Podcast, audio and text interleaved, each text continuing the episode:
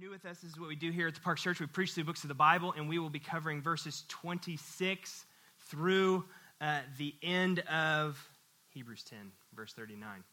All right, stand with me in the honor of reading God's word. Verse 26 of Hebrews 10. For if we go on sinning deliberately after receiving the knowledge of the truth, there no longer remains a sacrifice for sins, but a fearful expectation of judgment and a fury of fire that will consume the adversaries. Anyone who has set aside the law of Moses dies without mercy on the evidence of two or three witnesses. How much worse punishment do you think will be deserved by the one who has trampled or spurned the Son of God? and has profaned the blood of the covenant by which he has sanctified, which he has, was sanctified and has outraged the Spirit of grace. For we know him who said, Vengeance is mine, I will repay. And again, the Lord will judge his people. It is a fearful thing to fall into the hands of the living God. But recall the former days when, after you were enlightened, you endured a hard struggle with suffering, sometimes being publicly exposed to reproach and affliction, and sometimes being partners with those so treated. For you had compassion on those in prison, and you joyfully accepted the plundering of your property, since you knew that you yourselves had a better possession and, and an abiding one. Therefore, do not throw away your confidence, which has a great reward. For you have need of endurance, so that when you have done the will of God, you may receive what is promised. For yet a little while, and the coming one will come and will not delay. But my righteous one shall live by faith, and if he shrinks back, my soul has no pleasure in him. But we are not of those who shrink back and are destroyed, but of those who have faith and preserve their souls. This is the word of the Lord.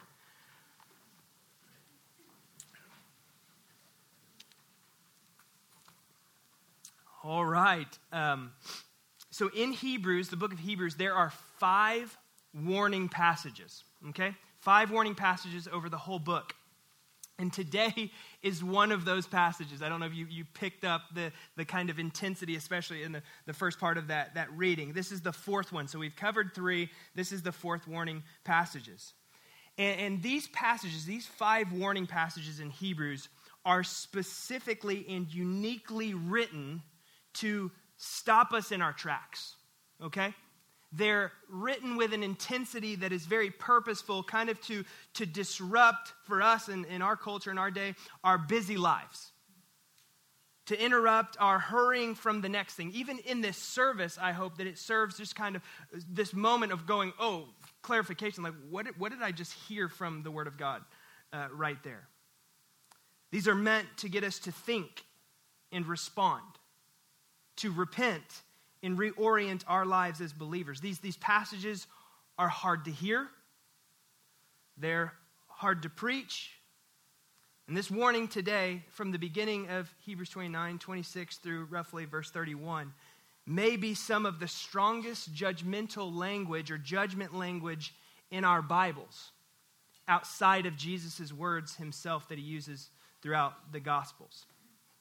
One of the most famous and uh, historical sermons ever preached was one that you'll probably know by title at least Sinners in the Hands of an Angry God. How many of you have heard that? Preached by Jonathan Edwards.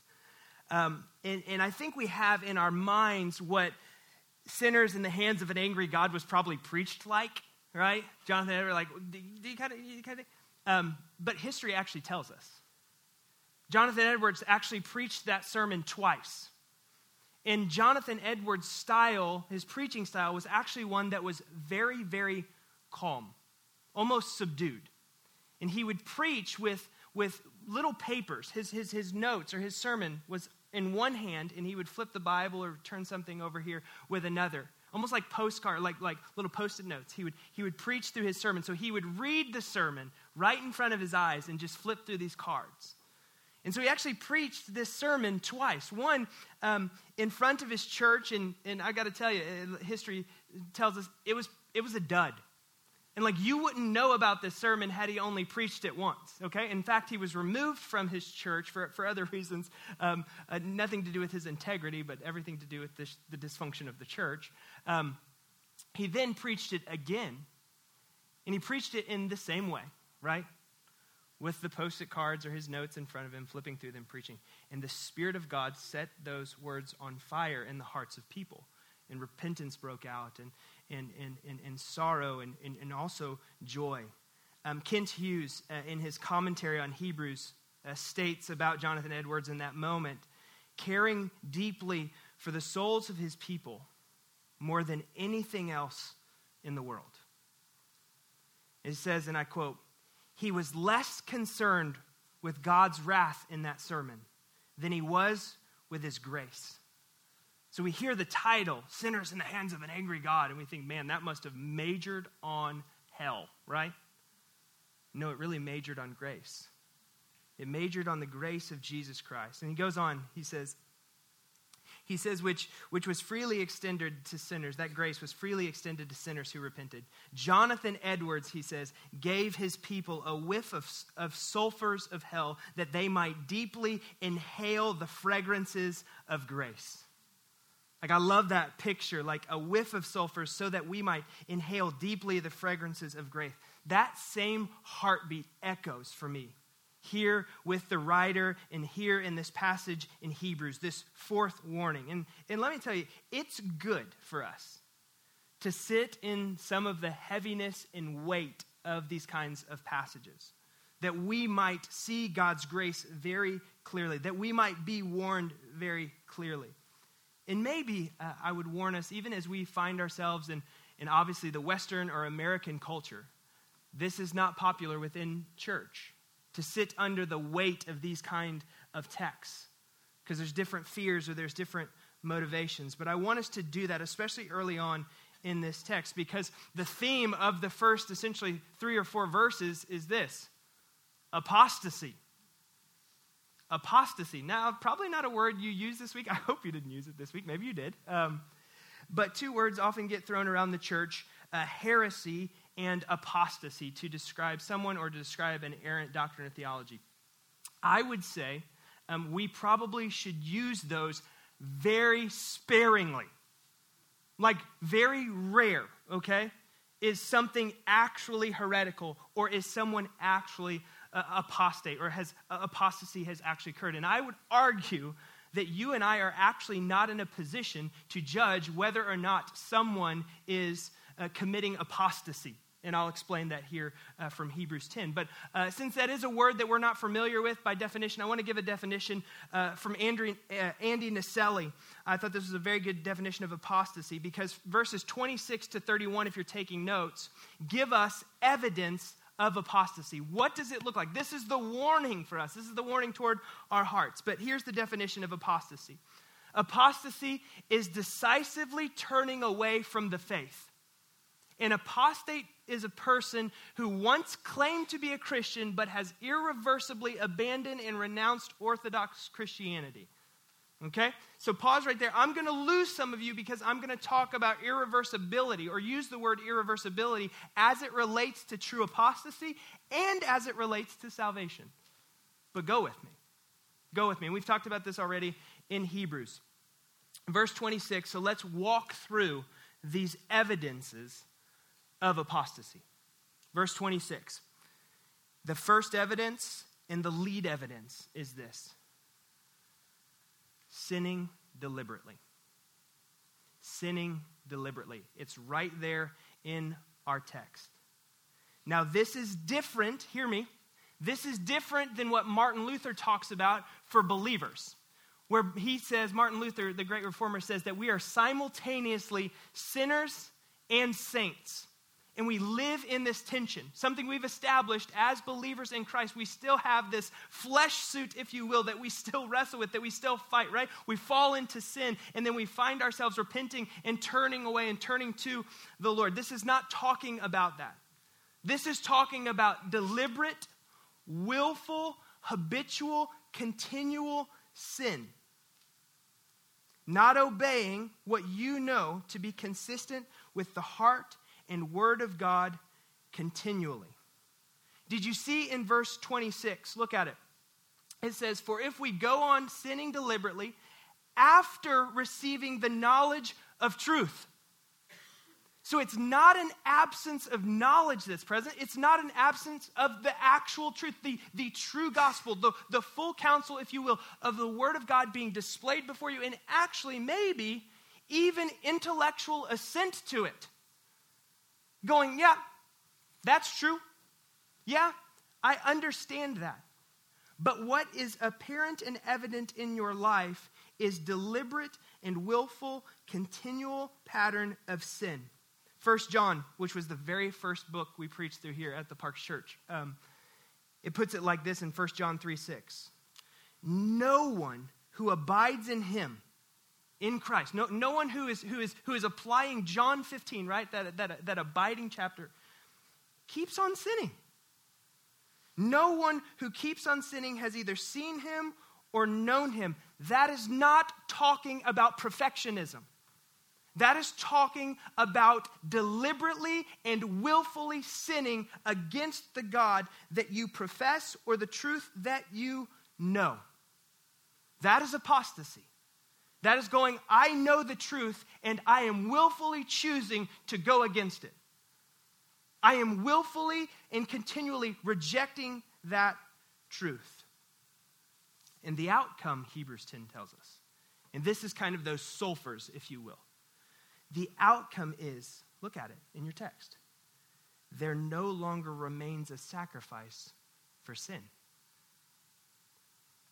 There no longer remains a sacrifice for you if you continually and deliberately and habitually reject the truth of God. There's no longer a sacrifice for sin. Why?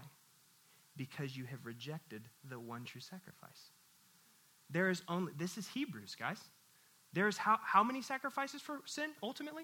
One. Jesus. And you have rejected him over and over again. And then it goes on to talk about what this judgment looks like.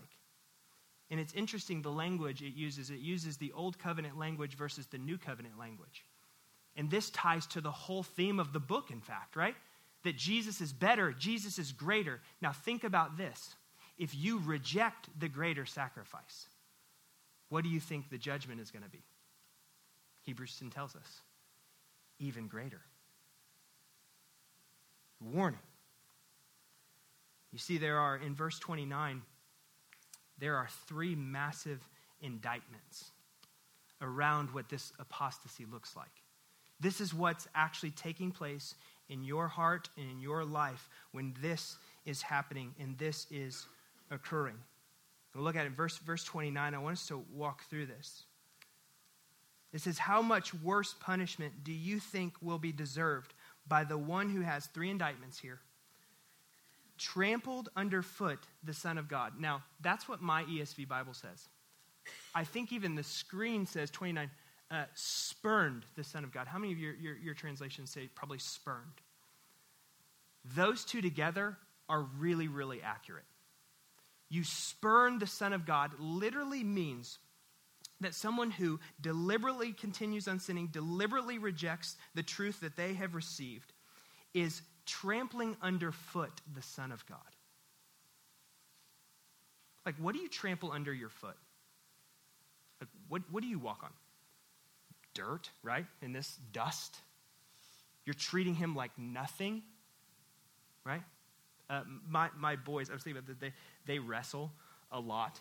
Um, and uh, the, the, I, I, have a, I have a six year old and a three year old, and the six year old always wins, right? Most of the time he wins. Um, but somehow uh, every fight ends with like somebody being stepped on, doesn't it, right? Like the victor is like the one who like puts their foot on it. You know what this is claiming?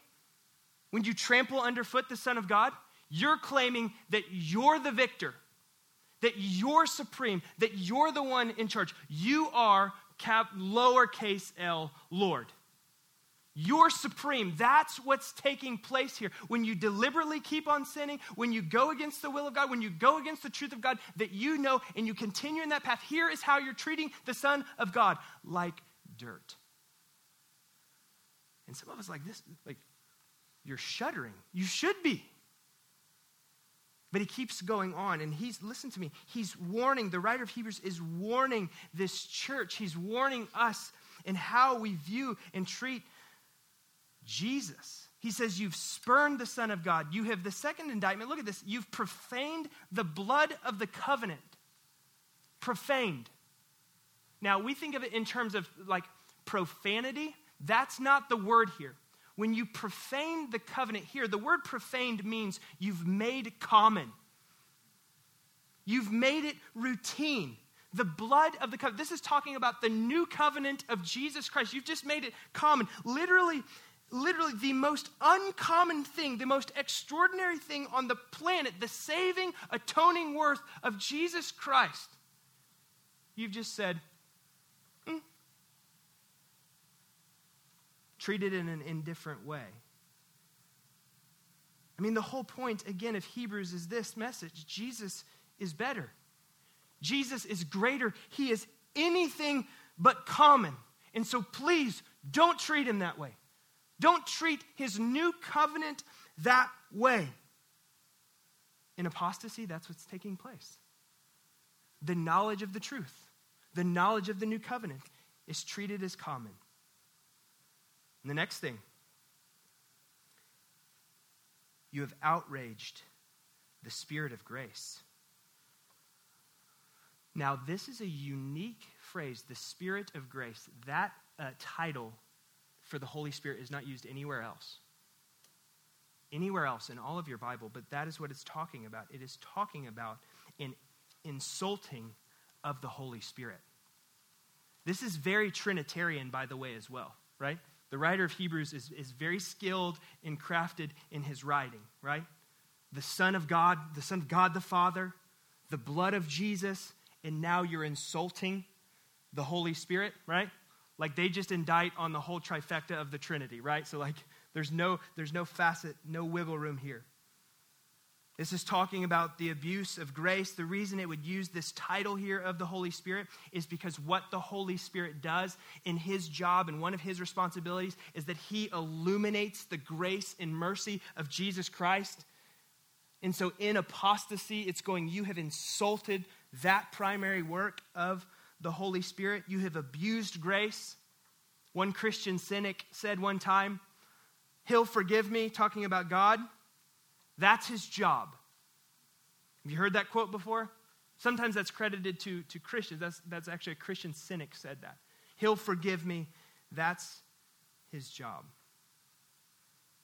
Listen, it is the Holy Spirit that applies the grace of Jesus to our lives in apostasy, in deliberately sinning, in running from the truth that you know, you are insulting the Spirit of grace. And then verse 31, he kind of drops the hammer, if you will. He says, It is a fearful thing to fall into the hands of the living God. Warning. Listen, church person, wherever you are, listen. And this makes, verse 31 makes two very clear statements about God one, that he's alive, and two, that he's active and he's judge. And it's a fearful thing to fall into his hands with those kind of realities being true of your life. You don't want that. I, I, I don't want that. And then verse 32.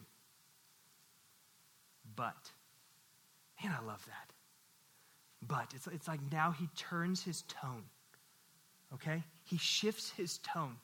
Okay, I know how hard that was to hear. I know, I know how hard that warning is. And for some of you, the Holy Spirit's going to use it to wake you up to the goodness and grace and mercy of Jesus Christ. Now, for those of you who have been awakened to that, right? Those of you that know the truth of God, maybe you're struggling, but you know the truth of God. Here's his encouragement. Here's his, going to be now his gospel overflow, right? Those fragrances of grace that he wants us to, to breathe deeply in of. He goes, But you recall the former days when after you were enlightened, so after you have came to faith in Jesus Christ, you endured a hard struggle with suffering. So he moves from, hear this, he moves from the evidence of apostasy now to the evidence of perseverance in the very same section right? What does it look like for somebody who is endeavoring? What does it look like for somebody who is persevering in Christ Jesus? The first evidence he gives is this endurance through hardship.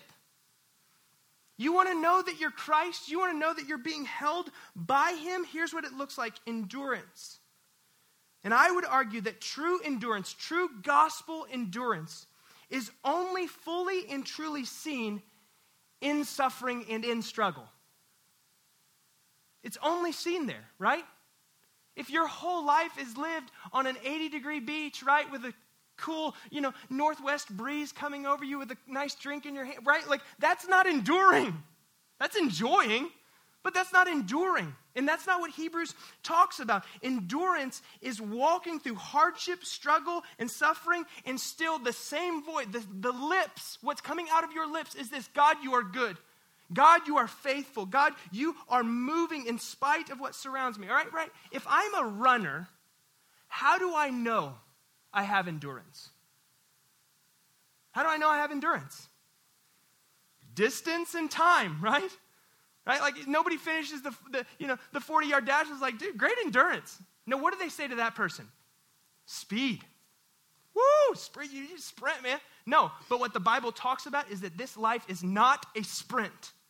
This life is a marathon, up hills, down hills, through the wilderness, right? Yes, in, in those sunny moments of rejoicing. But when it talks about proof of our salvation, it looks at endurance in hardships. And here's what Hebrews 10 is pointing to going, You have been faithful to endure hardships, hard things. And I look around this room, I even look at the Twymans who we just commissioned out stories and testimonies of God's faithful hand upon people, endurance in their lives through incredibly hard things sickness, loss, tragedy, addiction. Some of you, you're still in process. You're still in, you're, you're enduring. But this next one kind of caught me as surprising as an evidence of perseverance. And it's what's said here in verse 34. So it says, For you had compassion on those in prison. And you joyfully accepted the plundering of your property. An evidence of perseverance, an evidence of true saving faith in your life and in my life is endurance, yes, and I think we all understand that to some extent. But now it just pointed to compassion. A heart that's changed, actually changed. Compassion toward those who are suffering. Did you get that? Like, but, but, but those of you who haven't been enlightened by the truth, those of you who have heard the truth in Christ has changed your heart, you now not only have endurance, you have compassion toward those who are suffering, both inside and outside the church. Now, why would that be an evidence? Well, I think that's an evidence because our hearts are not naturally compassionate with gospel compassion. They're naturally compassionate, if you will, to the place that it serves me, that it serves my emotion, it serves my agenda. I would also say that if you really drill down on your hearts as it relates to compassion, we actually really have to fight for true gospel compassion. Or our hearts have a tendency to lean towards judgmentalism or cynicism toward those who are suffering. You don't have to raise your hand, but any of you ever been there? Saying those things that you would never say out loud in front of a group but thinking them or believing them about people who are suffering. Compassion toward those who are suffering. Again, I could point to stories and testimonies within this faith family of true gospel compassion. True hearts that have been changed by the radical grace and mercy of Jesus with the evidence of loving people. Remember last week? How and what are we to spur one another toward? Love and good works. It's in the same chapter, guys. And the third evidence. Um, it says, so verse 34 For you had compassion on those in prison, and you joyfully accepted the plundering of your property, since you knew that you yourselves had a better possession and an abiding one. You hear that evidence in there? What was the evidence there? That you knew what really mattered that as a believer, as someone who has a new heart given by Christ, you actually know. You have a knowledge of what really matters. You knew you had a better possession, that there is something more valuable than your freedom and your property. Those were the two things listed there, okay? I'm not just going off on a tangent here, even though I could go off on a tangent here, okay? It says you visited people in prison. They were incarcerated, not because they did something, right? Not, not, not because they weren't incarcerated because they committed a crime. They were incarcerated for their faith in Jesus Christ that they wouldn't back down from. You visited them in prison. And then it said that you joyfully accepted the plundering of your goods. So, my tangent would be this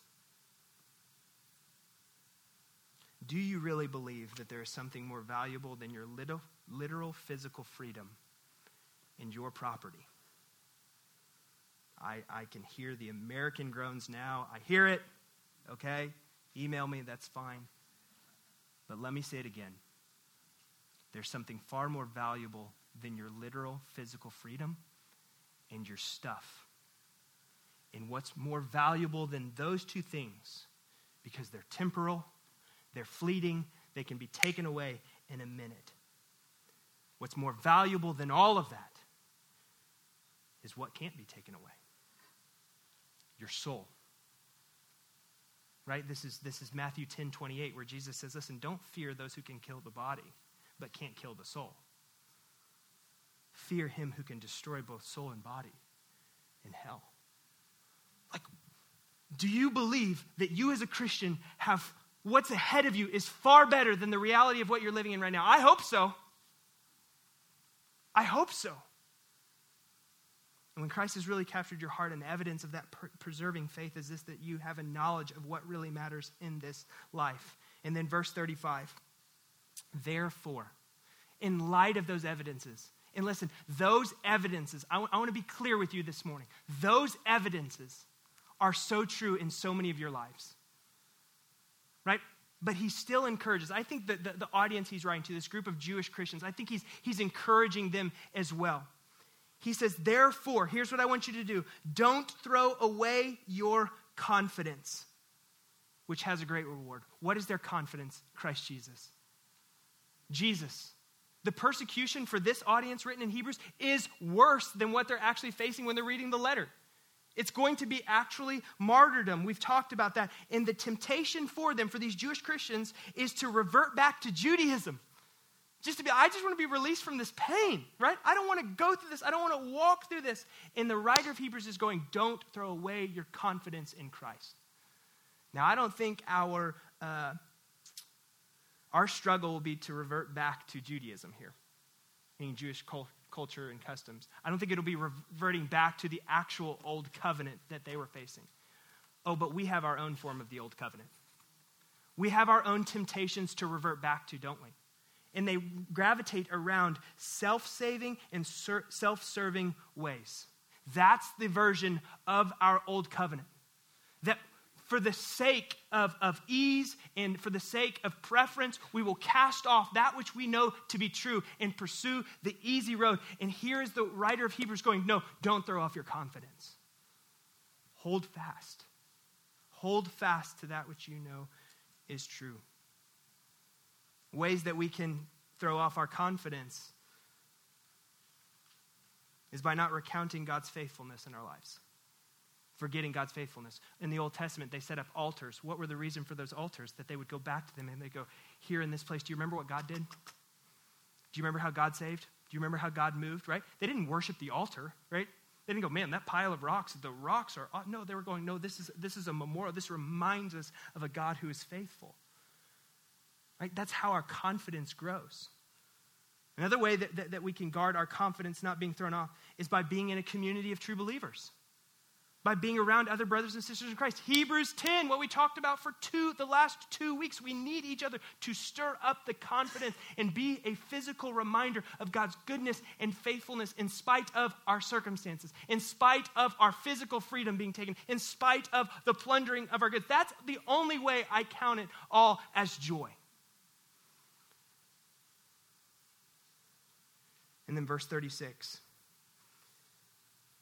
He says, notice this after talking about endurance, he says, For you have need of endurance.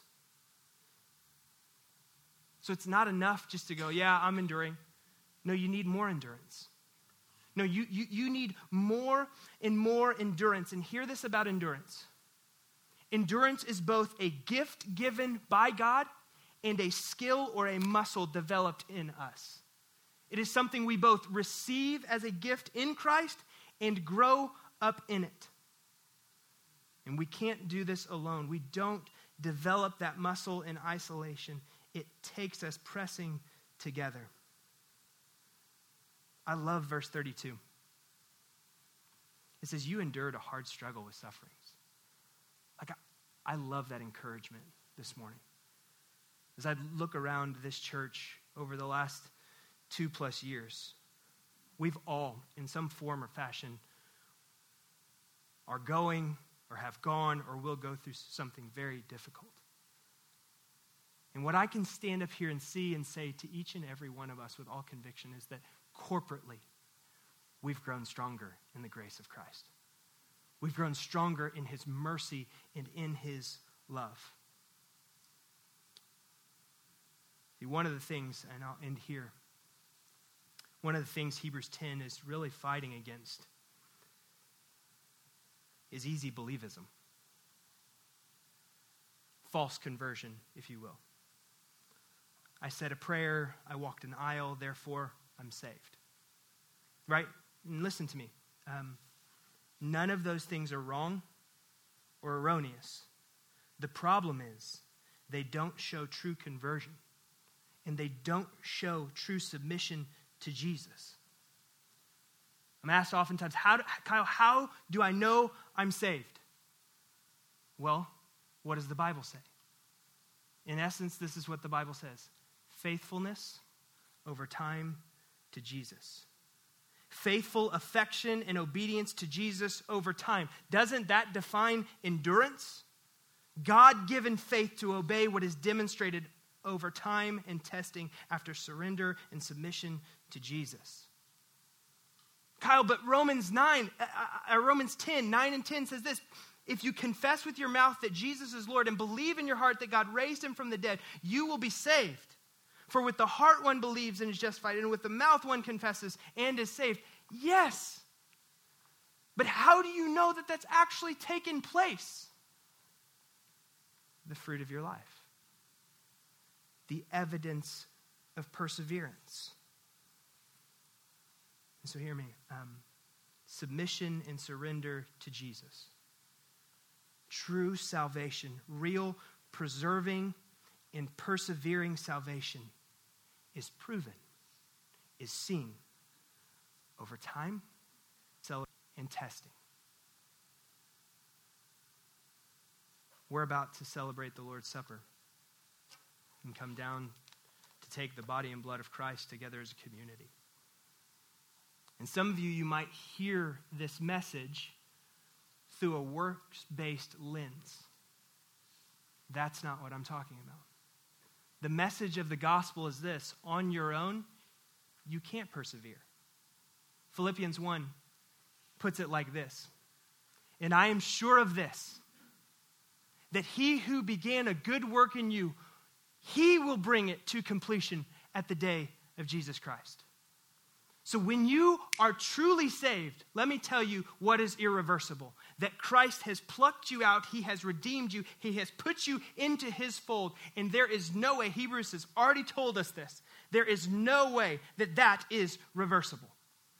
What a confidence we have as believers. But there must be these moments in our lives where we don't presume upon the salvation of Jesus Christ but we actually look at the evidence and fruit of our lives and go, Lord, am I truly honoring you?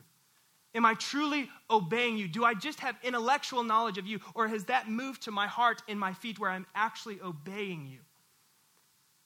And one of the key indicators of that is to go back to verse 26 is where do you turn when you sin? When you fall? Is your impulse to run to God or to hide. As a believer with a new heart, your impulse is to run to God because you know you will be met there with His love, His grace, and His mercy. Even thinking about how we're going to approach these tables this morning, do you run to these tables to partake in the new covenant blood of Jesus Christ that saves you and redeems you?